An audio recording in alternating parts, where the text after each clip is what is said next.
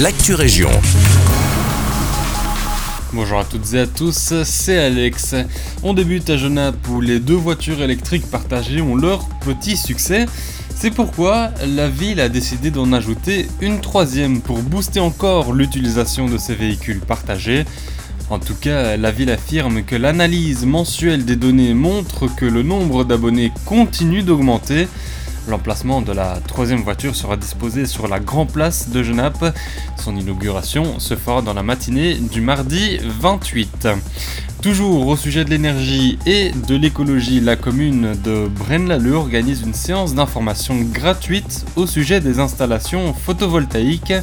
La séance va tourner autour d'une question centrale. Ces panneaux dans le secteur résidentiel sont-ils encore rentables? Vu les factures d'électricité qui montent en flèche, est-ce que ces installations sont de bonnes alternatives? La commune organise cette soirée d'information pour vous expliquer comment réduire vos factures d'électricité. Ça se passera le 28 juin à 18h30 à l'Académie de musique. Et on termine avec une tradition en cette fin juin, le week-end ferme ouverte. Plusieurs fermes de la région vous ouvrent leurs portes samedi et dimanche pour diverses activités, démonstrations et dégustations.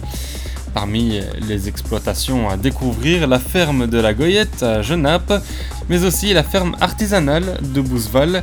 À Nivelles, c'est le domaine du chapitre qui vous ouvre ses portes.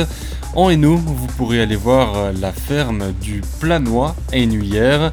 L'ensemble des fermes participantes sont à retrouver sur le site jfo.be.